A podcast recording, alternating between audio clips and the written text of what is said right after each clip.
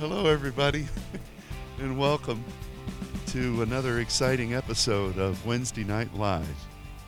And I want to begin, first of all, by thanking all of you who uh, are tuning in, and those of you who were in prayer for the team of saints that was ministering over in France over the past uh, week.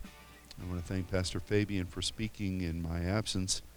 And um, we were laughing when we connected with you. You probably wonder what it was, and uh, I uh, I determined that for the last few days of uh, the trip that I wasn't going to shave, and so lo and behold, my beard suddenly emerged as white as snow, and uh, so I had dinner with Pastor Fabian and the twins last night, and when the girl saw me, Megan told me that I look like a bandit. And I said, "What do you mean I look like a bandit?" She said, "You look like those guys that wear a white mask over their face when they're going to rob, like cowboys." I said, "Oh, that's very interesting." And then she said, "You look like a real man." I don't know what I've looked like before.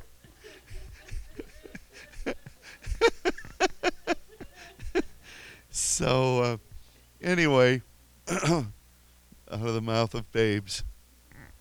I don't know if that preceded wisdom or not, but uh, anyway.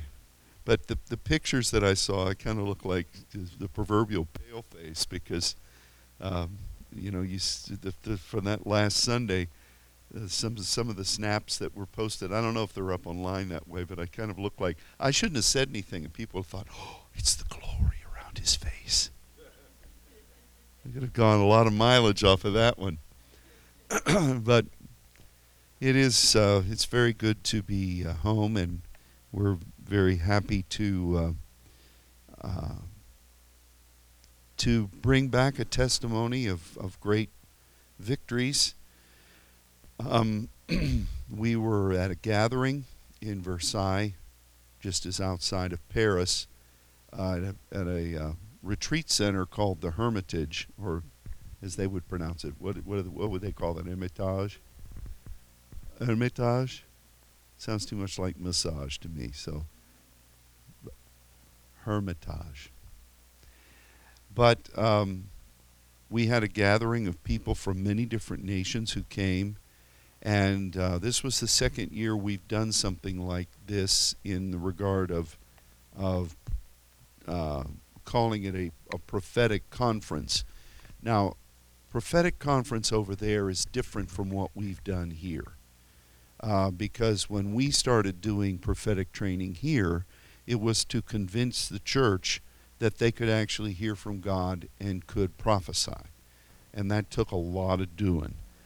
But uh, over there, the people, when we first got there, we recognized how gifted they were, um, spiritually, and how they were already believing in prophecy, and they were already cl- gaining insights.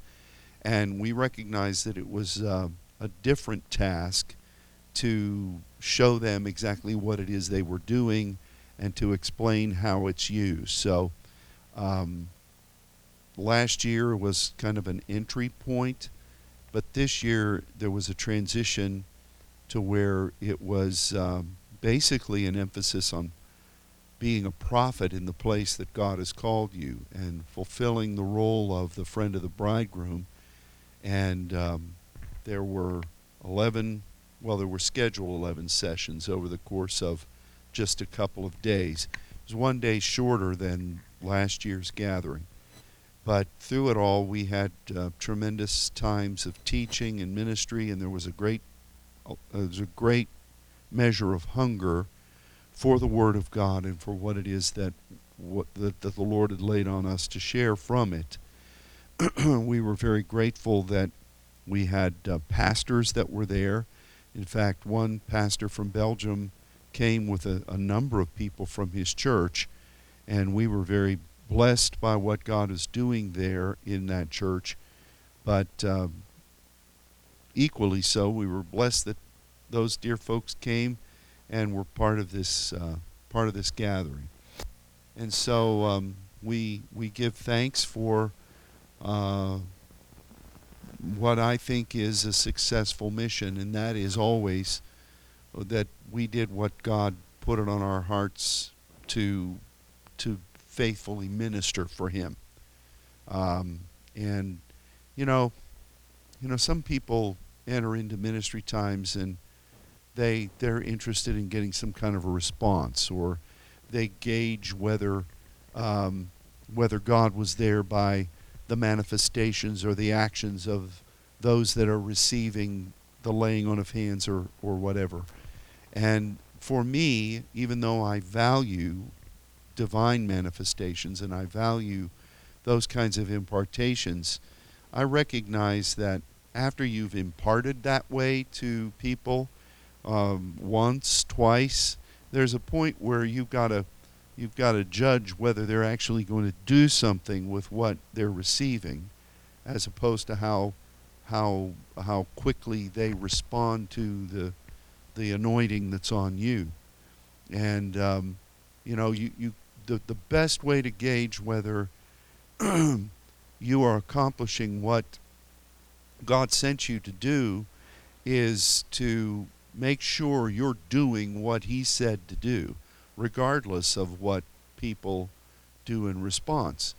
And the second way would be that um, there are those who actually receive what it is you've been sent to give and to teach, and they become disciples. They do it, and they and they want to fulfill that. And I would say that this journey Uh, entailed both of those, that the team that consisted of Monica Terrill from here, Denise Anderson from the Dwelling House in Tampa, and myself, including um, a great number of saints who who've been walking together with us as a family for many, many years. Uh, we we're just so grateful for the growth and development of of all the people. Um, There in France, Sylvie Benichon taught a very powerful session. Luke was uh, the orchestrator, the the uh, mediator of, of the gathering, and we're so very thankful for them. Uh, we had um, um, a wonderful young couple, uh, Matthias and Laurence, and they were supervising the sound. Um, Francine was responsible for um, opening up the building every day and making sure everything was set up and clean and closing up. That was a real, that was a real blessing. Uh, we're so thankful for her, and she said that she's looking forward to being here in March. So that'd be a nice, that'd be a nice gift to all of us. Um, and you know, there there were just so many others who did various things. We had translators. We had Alan who translated. Luke translated, Francine translated, and uh, Olivia Zephus, our Saints, uh, mighty Saint warrior there in Switzerland, translated. And um, so that was a blessing too. I remember when we first started going to Europe, we didn't have any translators. We had people that we'd never met before who would sometimes correct us as we were teaching because they hadn't heard the message before. You know, you, you'd be teaching something and they'd say, no, that's not right, you know, and you'd have to argue with them, or you'd wonder, what are they, what are they actually saying? And it's nice to have had four translators who are all moving in the message. And um, to me, that, that was just a, a tremendous, tremendous blessing. And every one of them did, uh, did a great, great job. So, um, we're very grateful for the privilege of seeing God move in um, in this location. There were uh, people from uh, many different nations there, including uh, a young lady from Peru, whose mother, whose aunt works at the U N um, in Geneva. Uh, I thought that would be a blessing to the Garcia boys, who are believing that we're going to bust out from Brazil into all those Spanish-speaking countries, including Peru. So um, if you guys are listening, um, that that should encourage Nikon and Carla, because they gave me a uh, kind of a prayer blankie from Peru. It's got a llama and all. It's really soft too. Uh, I I lay on it at home uh, when I'm praying, but we're believing God for the continuing raising up of the army in South America. But it was nice to have that young lady who's a nurse there with us. So there's a lot of other things that are are really tremendous testimonies. Um, and before I go um, careening down through them, I want to ask Monica if she'd be willing to come up and share as much as she wants to share. If you just take it all the way to eight fifteen, I will rejoice. Amen. And thank you. You know, I was thinking about um, the translation business, and and I was remembering early on when we began going into France and how they literally hired translators to come and translate us. And and so I think back how many years ago that was, and then I think about our last trip to Brazil, who they hired somebody to come and translate for us. And he came in to meet Pastor Ron and to meet the team before we began. And he he you I mean he he was a Christian, but he had he knew nothing about us. He knew nothing about this message.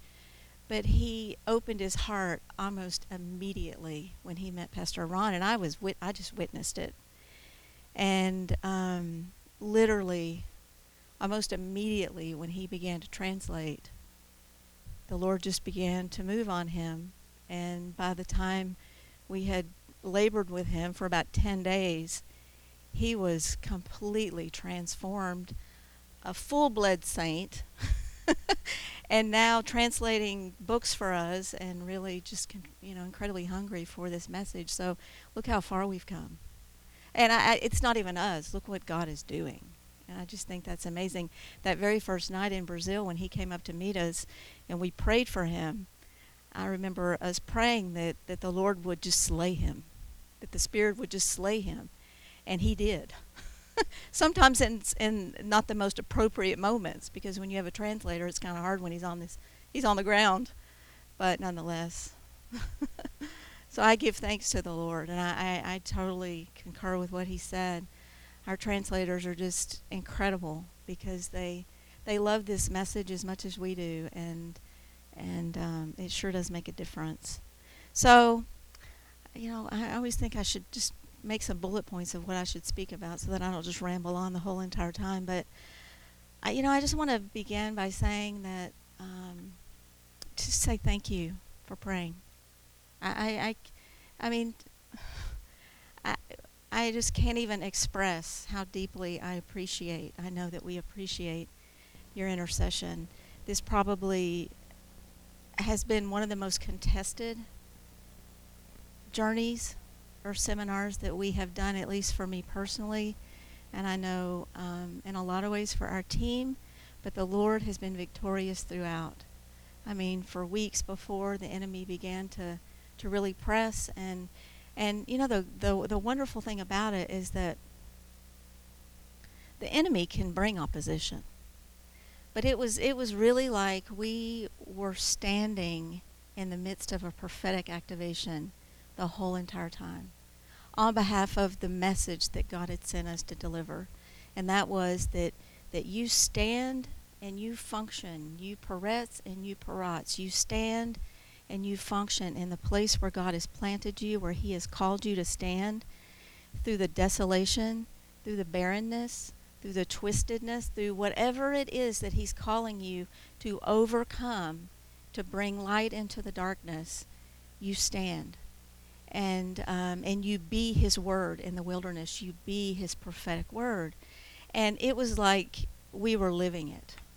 I mean, I was feeling it in my gut. I was feeling the, the unresolve and the unrest. And, and it wasn't, you know, I, I wasn't sick or anything like that. I could just feel it in my spirit. And so I, I'm really thankful for that, because, you know, this message, we can teach that. We can study this message. We can learn this message. But living this message is really where the power and the authority comes. And so God is just so good to train us and to develop us so that we can go in and speak with the authority for which he's given to us to speak. And it makes a huge difference. It really does make a huge difference. So thank you for praying. Thank you to all the saints who have prayed. Um, and then secondly, I do want to honor Luke and Sylvie Benichon and just say, I don't know if they're listening or if they'll be listening tomorrow, but just really just extend um, a thank you to them for their stance. They have stood faithfully for so many years um, on behalf of this message of the saints. They are our brothers and sisters, and they just move flawlessly in um, in their resolve for what God is bringing to their nation, and and I'm just so thankful for them. I'm thankful for the whole team. I mean, our team was just beautiful and and just moved so um, powerfully together. So we we we did this seminar in two and a half days, and. And like Pastor said, we shaved off a day out of necessity, and I don't even know what that was. But so our sessions were a little bit shorter, and then we still had prophetic activations that really would accompany every session. And so there was not a whole lot of breathing room. We literally started at eight thirty with intercession, and we went into the evening um, session, teaching, activation, maybe a five, ten minute break. Session, you know, teaching, activation, teaching, activation, teaching, activation. We did, of course, break for lunch, but even the second day we shaved off about an hour of that because we had so much to deliver, and they were so hungry for the meat. I mean, they, they could not have been taking notes fast enough. And to be releasing that kind of spiritual meat, just just downloading it into them, you could just see their spirits just receiving it. And um so many people came up to me after and said, thank you so much for this message, because uh, most of what we taught, we taught out of the Friend of the Bridegroom book. And, and, and so many people recognize the place where they're standing is, is like the wilderness. You know, there's, there's iniquity, and it's twisted, and there's darkness, and it's desolate. And so often they don't know what the remedy is. They just know that they're supposed to stand. And so we really did honor the Lord and in, in, in obedience to to speak prophetically into what that remedy is. And, and we've read the book, we've studied it, so there's no point in teaching it. But um, just for them to, to, to acknowledge their identity as a son, and, and to acknowledge the fact that they know that they know that they know that God has placed them there for a purpose. And then to, to bring enlightenment to what that purpose is. And that is to be in that desolate place, to be in that barren place, and be and be that word that brings fulfillment. Because the wilderness is generally, you know, a place where the word is unfulfilled. And and so um, I, I think it really spoke into not only their identity but into their function, and they they went back encouraged and equipped and empowered to stand. And um and so I just thank the Lord for that. I'm just he's so good, and he's so good when you inquire to give you directive, and that's what he did. We we didn't know. The first seminar that we had in um, last October and November was, like Pastor said, it was more personal prophecy, because every time we would go into France, every single time, they wanted prophetic words. They wanted prophetic words. Prophesy to me, prophesy to me. And eventually, you got to get them to the place where they recognize they can hear from the Lord themselves. And so that was the really the purpose of that, and it was very powerful. But this was more their positioning and their calling to speak into the nations. And the Lord was very faithful and, and brought that message. And I'm just thankful to be a part of it. I'm just so thankful to be a part of it. Um, you know, we had Luxembourg, we had Switzerland, we had Belgium, we had France represented as the superpowers there in Europe. And then, like Pastor said, there was a young woman there from Peru who lives in Switzerland. So we count her. God's put her in Switzerland. That's where she's laboring. But we prayed over South America. We had um, the European people stand with us in agreement with what God is opening up in South America. Um, we, I, I don't know if you all remember Sibel's mother. We call her Mama. Her name is Marie Therese, and she's been here, right? Yeah, she's been here. I thought so. Um, the Lord has put upon her heart to move to Italy. So she is looking for land in Italy, and she feels like that's where God wants her to go and stand. So we're going to have a representative in Italy. She feels very much called to teach and to equip um, the saints there, and so that's a great blessing. That's a point of expansion. And, you you know, God just never does it the way we expect him to, right? But we prayed over that. We prayed for her. But, um, you know, it's just so encouraging because I see what God is doing in France. And I, and after all the years that we've labored there, you know, the God began this work in France. Um, the ones that were there, man, I mean, they are righteousness on our right and left. They are mature ones, and they, they're the remnant. But they are powerful because they have studied to show themselves approved. They have been faithful in intercession. And, and I just bless them because it is an honor to stand alongside them and to be able to partner with them on behalf of what God's doing in the land of France. It is one of the greatest blessings of my life. And so I bless them, and I'm very thankful for them. And then in Belgium, um, you know, we've labored in Belgium for many, many years as well. But this time, I saw mature leaders and saints who have embraced this message, who are standing in Belgium. And over all the years that we've done things there in Belgium, to see the move of the saints, to really see the move of the saints, that's what God's doing. And that, that just was a real encouragement. And then Switzerland, you know, we've, we've been laboring there for many, many years and not really knowing how God is going to... to really move there, um, and he he raises up Olivia Zephus, who is so faithful. She is a, a powerful intercessor. She's small, but she is like dynamite and so committed. In fact, this week sh um, she's going to do prophetic activations to go speak into, she's God's given her some different locations, so she's going to go by herself. And she gave me the details and said, would you please pray with me on that day? Because she's there, you know, she's going to do it alone with the Lord. And I love that because she's confident and she knows this is what God has called her to do. And if she stands alone, she stands alone, but she's not alone. Amen. Thank you, Fabian. And and so just be praying for her because um, she's she's really has a powerful calling there. But then the young people. I mean, the Lord is raising up an army of young people all over the world, but we see pockets of it, and one of those pockets is in Switzerland. And um, Pastor mentioned this young woman from Peru. She messaged me today and asked me the dates of the seminars in Dallas in twenty twenty. So she's planning to come to Dallas. You'll get to meet her. Um, and then she came with a young man. This is an interesting, you remember Roman? Remember Roman? Okay. He called me on Tuesday, the day we left, in the morning, and said that he had met a young man the day before, and this man, this young man um, is very, very hungry for the Lord. And he said, Monica, I spent ten, fifteen minutes with him, but he was so hungry.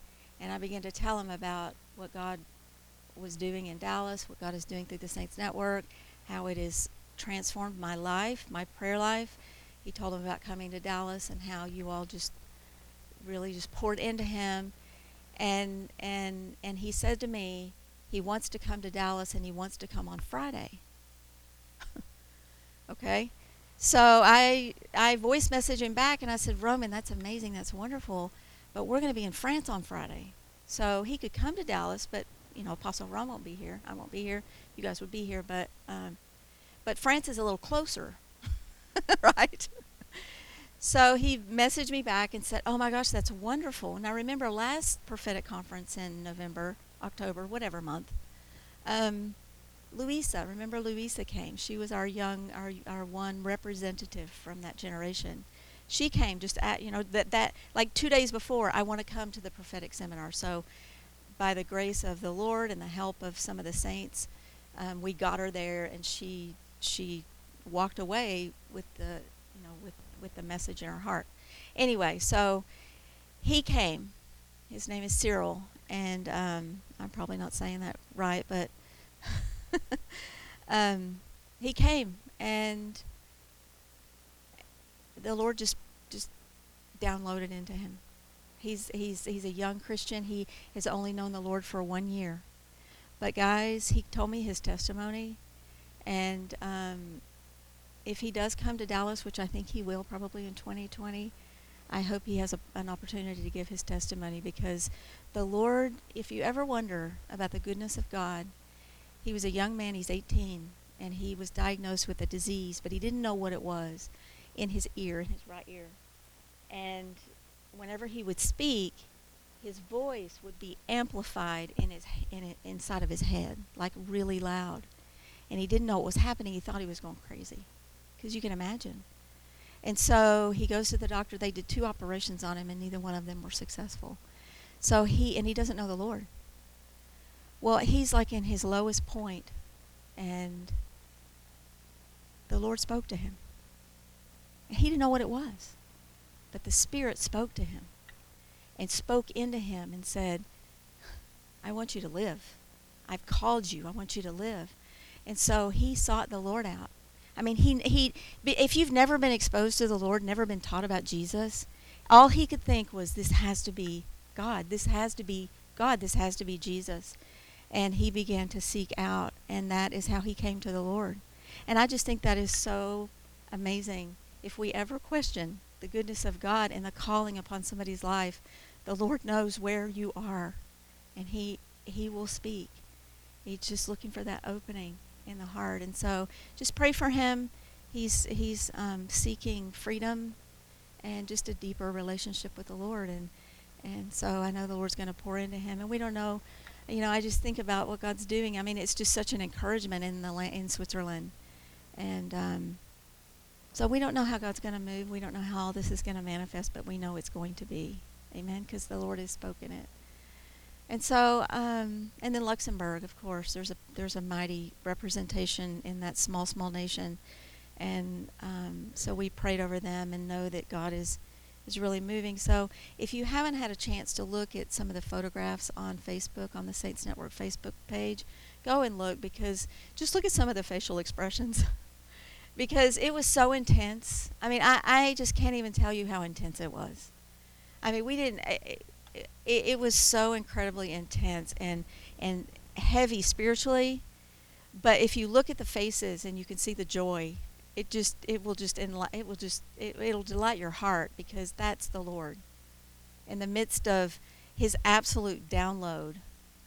His joy his joy was there, and we had fun, and um, we had I mean just completely spontaneously, we were talking about the Word in the wilderness, and. Um, There was a scripture in my outline that talked about how the voice of the Lord, or the voice of the Lord, chewels in the wilderness, and it shakes the wilderness. And so I had an activation plan where we were going to prophesy somehow into something. And the Lord said, no, I want you to dance. And so we moved all the chairs, and we had about thirty minutes of just crazy dancing. And we cheweled in the wilderness, right? And we shook the wilderness. And so it was just, I mean, it was great. It was prophetic. I mean, if it's a prophetic seminar, you better go in there with, with the mindset and a heart and a spirit to be prophetic, right? And so we let the Spirit move, but we also stayed very true to the revelation that God had called us to bring. I want to thank Denise. She was a powerhouse, as always. She is a woman of authority, and it is an honor to serve with her and to stand beside her and to, to labor with her. Um, Sylvie, she... She has, I, I mean, I just, it, it just delights and thrills my heart to see her stand before her contemporaries and minister with power and authority. And so we gave her a topic, and she studied it. She was teaching on sackcloth. She came to us before we even started and said, thank you so much for giving me this topic, because I never understood it, and now I'm living it. And and she spoke that through a heart that has lived it and who is con- continuing to live it. And it's, you know, when she lets go, she is so powerfully, perf- she's so prophetically powerful. And then, of course, Luke. He's just like a pillar. And um, so we're very thankful for that. And then, of course, Apostle Ron. I want to thank him for just give, personally giving me the opportunity to to be a servant and to to be a voice into those nations, and for his leadership, and and to see him honored as in his role and his position by these by the saints all over the world is is really such a great privilege. And so thank you, Pastor slash Apostle Ronald Crawford. So thank you for praying, and um, um, let's just continue to pray, because we don't know if we're going to do this next year. We just we're we are asking the Lord for wisdom for next year, because there's so many different opportunities and possibilities for all of us in the nations, and we just want to make sure that we utilize um, the resources, and and that we're able to to really. Um, be good stewards of what God has given to us throughout the nations. And so we'll, of course, be in prayer about that. But, um, you know, somebody came up to me and said, I love the seminars that you all do, and it's just such a, a wonderful blessing to be a part of them. And, and, and they are. They're like feasts when we have worship. And, you know, it's it's we had no worship. We didn't have a worship team. So we played, you know, the music, and we prayed, and then we danced to good old Kevin Prosh. God bless Lord of the Dance. um, but I mean, this was this was just an onslaught of teaching, and in prayer, and activating, and so. But anyway, so she came to me and she said, "I love this. I love the Saints Network seminars. I love them." But she said, "It's moments like this where I'm really, really fed." And so, um, it's it's wonderful. Amen. So I'm I am finished, unless you want me to keep talking for twenty-five minutes. Oh! Moses was entering the room. Um, it was uh, um, it was funny, because when Sylvie taught, she did such a good job that it just kind of uh, it was exhilarating to people, particularly to Luke. And so I had the privilege of speaking after she did, and and um, Luke came up and said, "I want to translate this session." I said, "Okay." He said, and so he's telling the people that that he was really inspired and excited after he saw his wife teaching, and everybody started laughing because Luke said that. And there was a table up there, and I said, "Well, Luke, I've never heard you say you were excited about anything. I'm glad there's a table between us." And and all those folks started laughing. And uh, you've, you know, Americans, you know, we have a sense of humor that's kind of different, and it's it's it over the years, you know, it's kind of different in France, because a lot of jokes that I would tell, or you know, attempt to be funny, would just fall flat, which that happens here a lot too. Um, but You know, it, it was nice to see that those folks found a common ground to laugh, and uh, that was that was a nice moment. And you know, it was interesting too that uh, you know, I was scheduled for the two sessions on Sunday morning, which would lead up to the conclusion of the seminar. And uh, you know, I even gave titles for the sessions, and they were there there on the outline. It was a really daunting title. The great and terrible day of the Lord. I was going to talk about uh, I was going to talk about the things that are going on in the world right now, and um, I I just the Lord said, "Don't submit an outline for that. I'll show you what I want to do," which is fine with me. Um, but when we got there that morning, um, you know, we we I said, you know, I think we I think we need to all just pray for thirty-five minutes for the first thing, and then hear from what, what God says. Well, that was all she wrote. The Spirit of the Lord just fell, and uh, people were just all over that room, just in proskuneo praying, and the time went by. And uh, I noticed I was laying back toward the back of this building on the wooden floor, and I kept hearing this voice praying in diversities of tongues along along with me. It was a male voice, and I thought, who is that?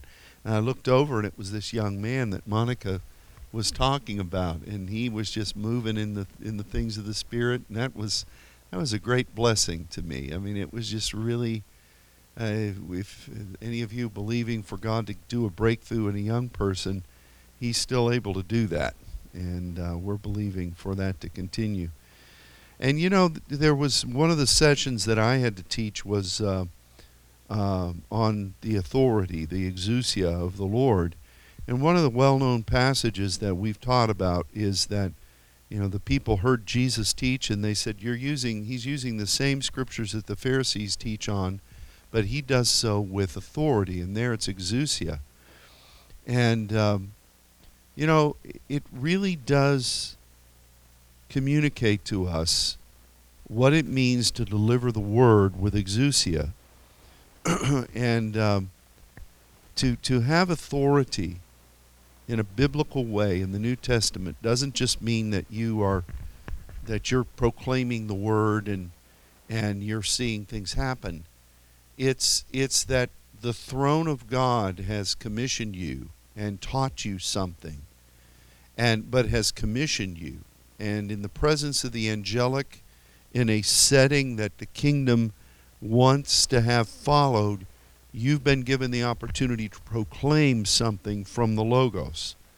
And those things being in place registers the authority for the proclamation of the word. And it doesn't just come because you've memorized scripture, you've put together a neat sermon, you've got a great outline. It doesn't just come because you're born again, even though that helps. But it comes because you have been directed by the Father to proclaim something and to proclaim it in His timing and in alignment with what He has shown you, a revelation concerning that word. And there in the presence of the angelic, you are delivering that word with authority, and you can feel when that happens. And I think that this particular gathering, as is the case with just about every one of the gatherings that God is convening around the world, it's clear that the Father and His throne has put this together, that you are partnering with Him in obedience in the place He set with the angelic surrounding you. And the scripture He's given has been directed as a rhema from God, and uh, there is some meat there that only God's Spirit could have revealed and bring uh, bring to light. And that's what the people saw in Jesus, and that's what um, we're privileged to also follow Him in. And so that's that's happening. And it's it's really encouraging to know that and to and to feel that. And um, I I do have an assignment though for us, and uh, I'm just going to tell you about it um, because it's in a topic that we've studied about many times before. Um, the last time I had the privilege of speaking here was Communion Sunday a couple of weeks ago, and there we talked about the cup, uh, the cup of the Lord, and uh, the, the the New Testament, the kainos diatheke, in His blood. And we talked about what He was saying there, and in regard to that, we emphasize the fact that the cup represents you receiving the assignment that He gives. The cup in the Old Testament leading into the New Testament, unless you're just speaking about, you know, getting something from which you can drink water or, or liquid from. Um, the cup, in a figurative sense, represents that you have embraced an assignment. And so the blood of Jesus therein is a, is a representation of something that we draw from, which is what diatheke is. Theke is used to describe the sheath of a sword, but it's something that you draw from, an empowerment from, for each assignment, that it will be what is necessary for whatever that assignment of the cup is. And that's the empowerment of the blood. So we've talked about how, um, you know, the sprinkling of the blood, all the places of the sprinkling of the blood in the Old and the New Testament, and how that is a missing element largely in Christian worship. About the only thing you think about in most churches when you talk about the blood is the, the saving blood of Jesus, and that's wonderful. That's the open door. But to the church, there are a lot of passages uh, to the redeemed that speak about the sprinkling of the blood, and that's largely um, forgotten uh, or or misunderstood. And so we we know that God has resurrected that insight for us, and so we we talk about the sprinkling of the blood in our lives at communion. We talk about the sprinkling of the blood upon uh, the place where we gather. Uh, the altar, the opening of the door posts and the lintels. We talk about the sprinkling of the blood upon the garments that represent what we're called to be. We speak about the sprinkling of the blood upon the right, the right ear, the right thumb, and the right great toe of the priest, speaking about hearing prophetically from God, moving in his authority, and going forth, taking that step prophetically. We speak about the sprinkling of the blood upon the instruments of worship. And that doesn't just mean the saxophone and the trombone or the timpani that Nancy plays. You know, that's uh, that sprinkling of the blood upon the instruments of the tabernacle that prepare the way uh, for the glory of the Lord. We've talked about the sprinkling of the blood upon our lives. We've talked about the sprinkling of the blood within and through us, about the sprinkling of the blood in the book of Hebrews, as which is identified as we, we don't go to an earthly Mount Zion, but we go to a Mount Zion in the heavens, where there is the uh, the general assembly, where there is the great innumerable company of angels, where there's Jesus the mediator, uh, where there is the sprinkling of the blood. It speaks of it there, and then it talks further about the, the sprinkling of the blood in the patterns in the heavens. And it talks about the sprinkling upon the evil conscience that would help us to to think the thoughts that God wants us to think regarding his mission, and to not be drawn aside by other corruptive thoughts that could enter the mind, because there's a way that seems right to man, but the end thereof is destruction, and that we should uh, lean not to our own understanding, but follow him. And those are, those are um, uh, a large collection of scriptures that speak about the sprinkling, the sprinkling of the blood.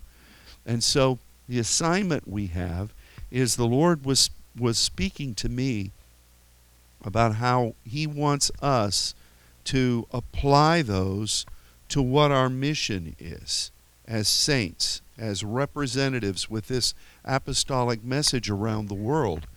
And, um, you know, primarily we need to ask, we need to begin to declare the sprinkling of the blood upon those, the saints, but particularly those that are called to be in more of a public forum, that that sprinkling of the blood of Jesus would be upon their mantle, upon their clothing, that they would not forget or abandon what it is that God has called them to do, and that they would then be empowered to represent that calling in the way that God would require in this hour, and that God would cause us to hear prophetically and to move in his authority and to step forward in the way that we should go, and that that would be a supernatural thing akin to when God gave uh, the, the skill and understanding to those that were constructing the articles of the uh, articles of the temple, the tabernacle, and uh, all the other things that needed to be made. But particularly the instruments of service.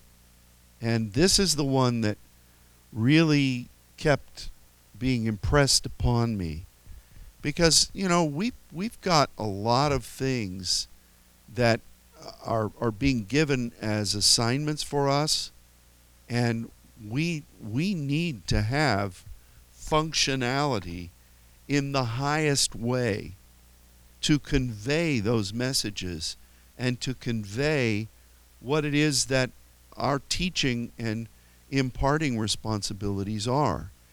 And, you know, I recognize that we're trying, all trying as hard as we can, but regularly I will go into a ministry time and I'll think, you know, something in my spirit, there's a hunger for a greater capacity, for a greater efficiency in the way we proclaim, the way we record, the way we translate, the way we um, produce our materials, the way we um, the way we get them moving forward. I can tell you the enemy has fought us on just about every level, which you would expect him to do.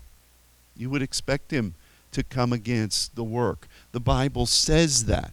And if the Bible says that, then you should expect it. And not bow down to it, but oh, rise up and overcome.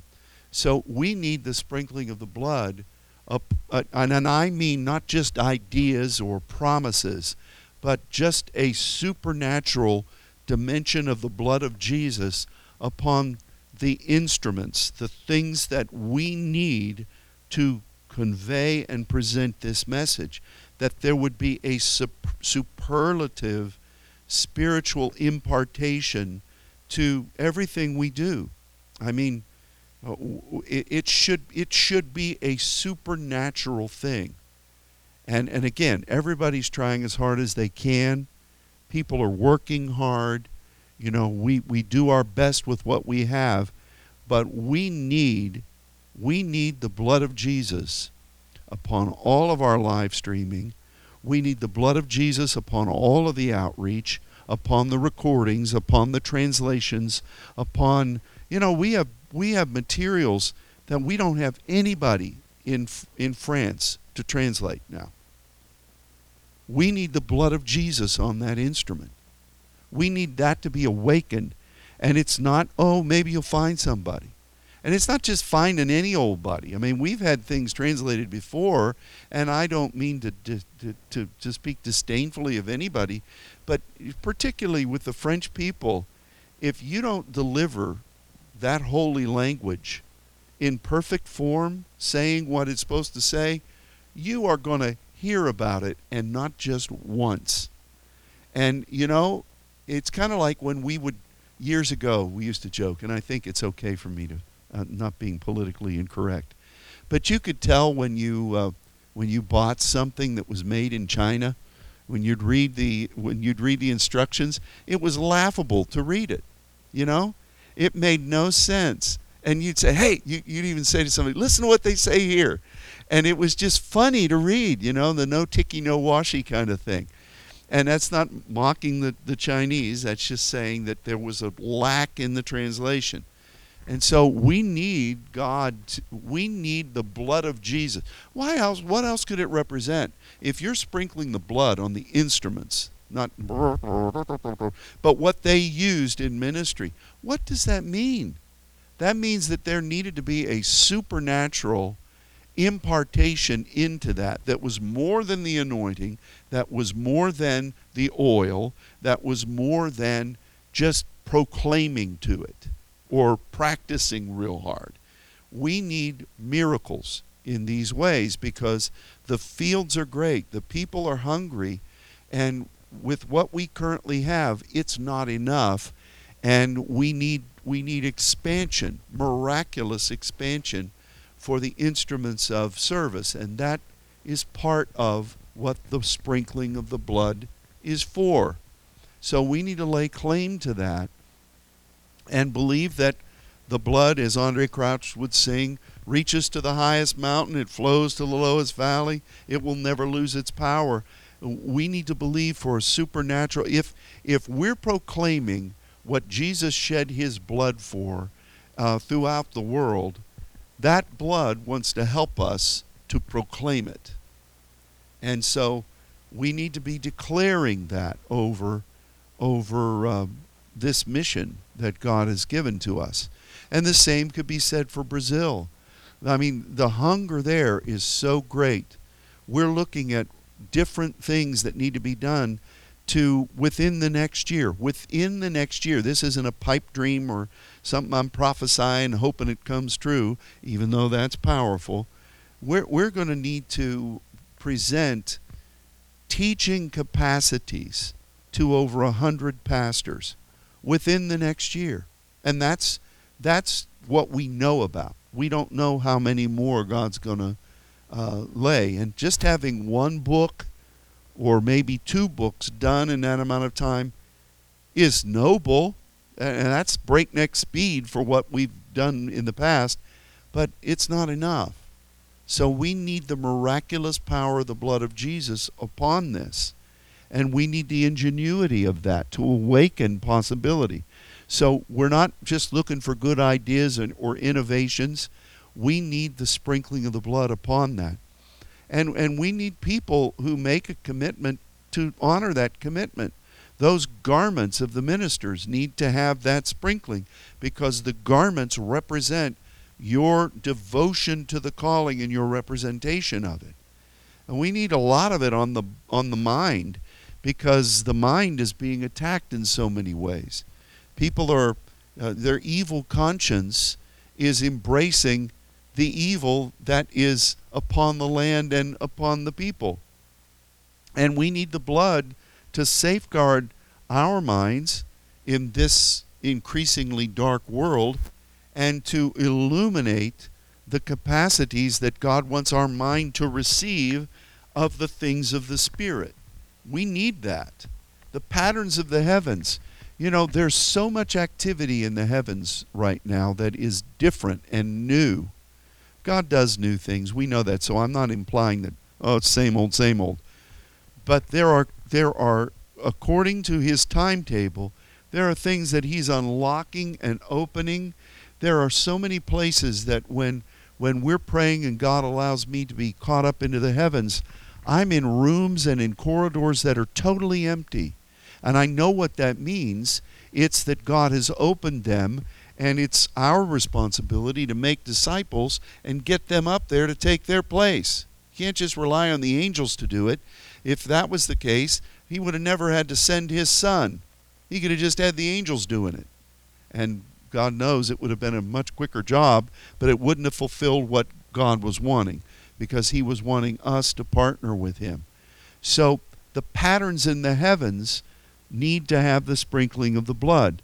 And I've been ministering that, and I, I ask you to really be sensitive to do that as well, that those places would call to those that are been assigned and created by the divine uh, identity to minister there, and for what God has ordained to be released uh, in heaven as it is in earth. Why did Jesus say it that way? Your kingdom come, your will be done on earth as it is in heaven. What goes on in heaven needs to be here. And that's just not everybody smiling and having plenty to eat and walking around healed. Those are great promises, but that's the children's bread. What about the children's meat? We need to welcome the kingdom of God, what's going on in heaven. And that is, uh, that is, there's so much in the heavens that was suspended by God's divine hand when the rebellion occurred. Because the heavens were created with us in mind. Before the foundation of the world, God knew us. Before the foundation of the world, he wrote your name on his hand. And when the rebellion came, a lot of that possibility that God was wanting to reveal with you was suspended until such a time as the saints and the, the intercessors have prepared the way leading to this moment.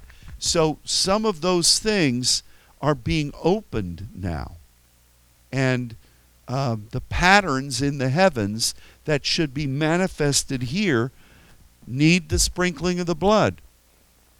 That's the meaning of it. So um, and I do think that upon this place and the various places here in our facilities where we meet, as we pray, we need to be sprinkling the blood, because God wants to be doing new things, not just variation of old things or doing it like it was at the beginning, but the new things that the foundation has been laid for, the visitations of the Spirit that have never happened and could not have happened to this point. We sprinkle the blood of Jesus in anticipation of a visitation of the Almighty God. You know, it's it's very interesting. Um, you know, the Lord gave so many words about Him being in our midst. In Jude two, Him being with us in our terrio. Uh, him walking in the midst of the golden candlesticks, which are the seven churches. And, uh, in, you know, I mentioned earlier about the move of God that's happening in Iran, where people are seeing Jesus in their dreams and then Him telling them to, to be open to someone who's going to talk to them about Him. You know, I don't know if you've sensed this, but the Lord has been moving tangibly, walking in the midst of our prayer times, and there's a reason that He's allowing that to be seen. There are things that He wants to do that are new and fresh in conjunction with the timetable of the Lord. Uh, we're over time. I need to pay extra. Please deposit another five cents for the next two minutes. Remember that when we used to have to pay on the payphone? Boy, that's an old day, isn't it? You missed those days. Those were fun days. Would you expect a collect call from Rick Duchon? No. All right. Heavenly Father, thank you for um, the wonderful things that we've been able to tell about what you're doing. We rejoice in that testimony. And we do commit ourselves to applying the sprinkling of the blood, your blood, in conjunction with the cup you've released to us. We want your empowerment in the way that you've ordained for the work that you've called us to do. We will give our best, and we lay claim to your supernatural superiority in uh, in in every measure of the creativity and the supernatural impartation of, of your power. And um, we need that through your blood. So we're going to apply that every day. And we're believing for the manifestation of your blood and its power on behalf of the mission you've given. So, Lord, I bless the, the saints of Europe. And we thank you for what seed you've planted there. And we we we thank you for the privilege of being able to partner with you throughout the world. Um, thanks for this night, and bless every person who's hearing this word. And we ask all of these things in Jesus' name. Amen. Amen. Well, thanks for being here tonight. Thanks for tuning in, and God bless all of you. Good night.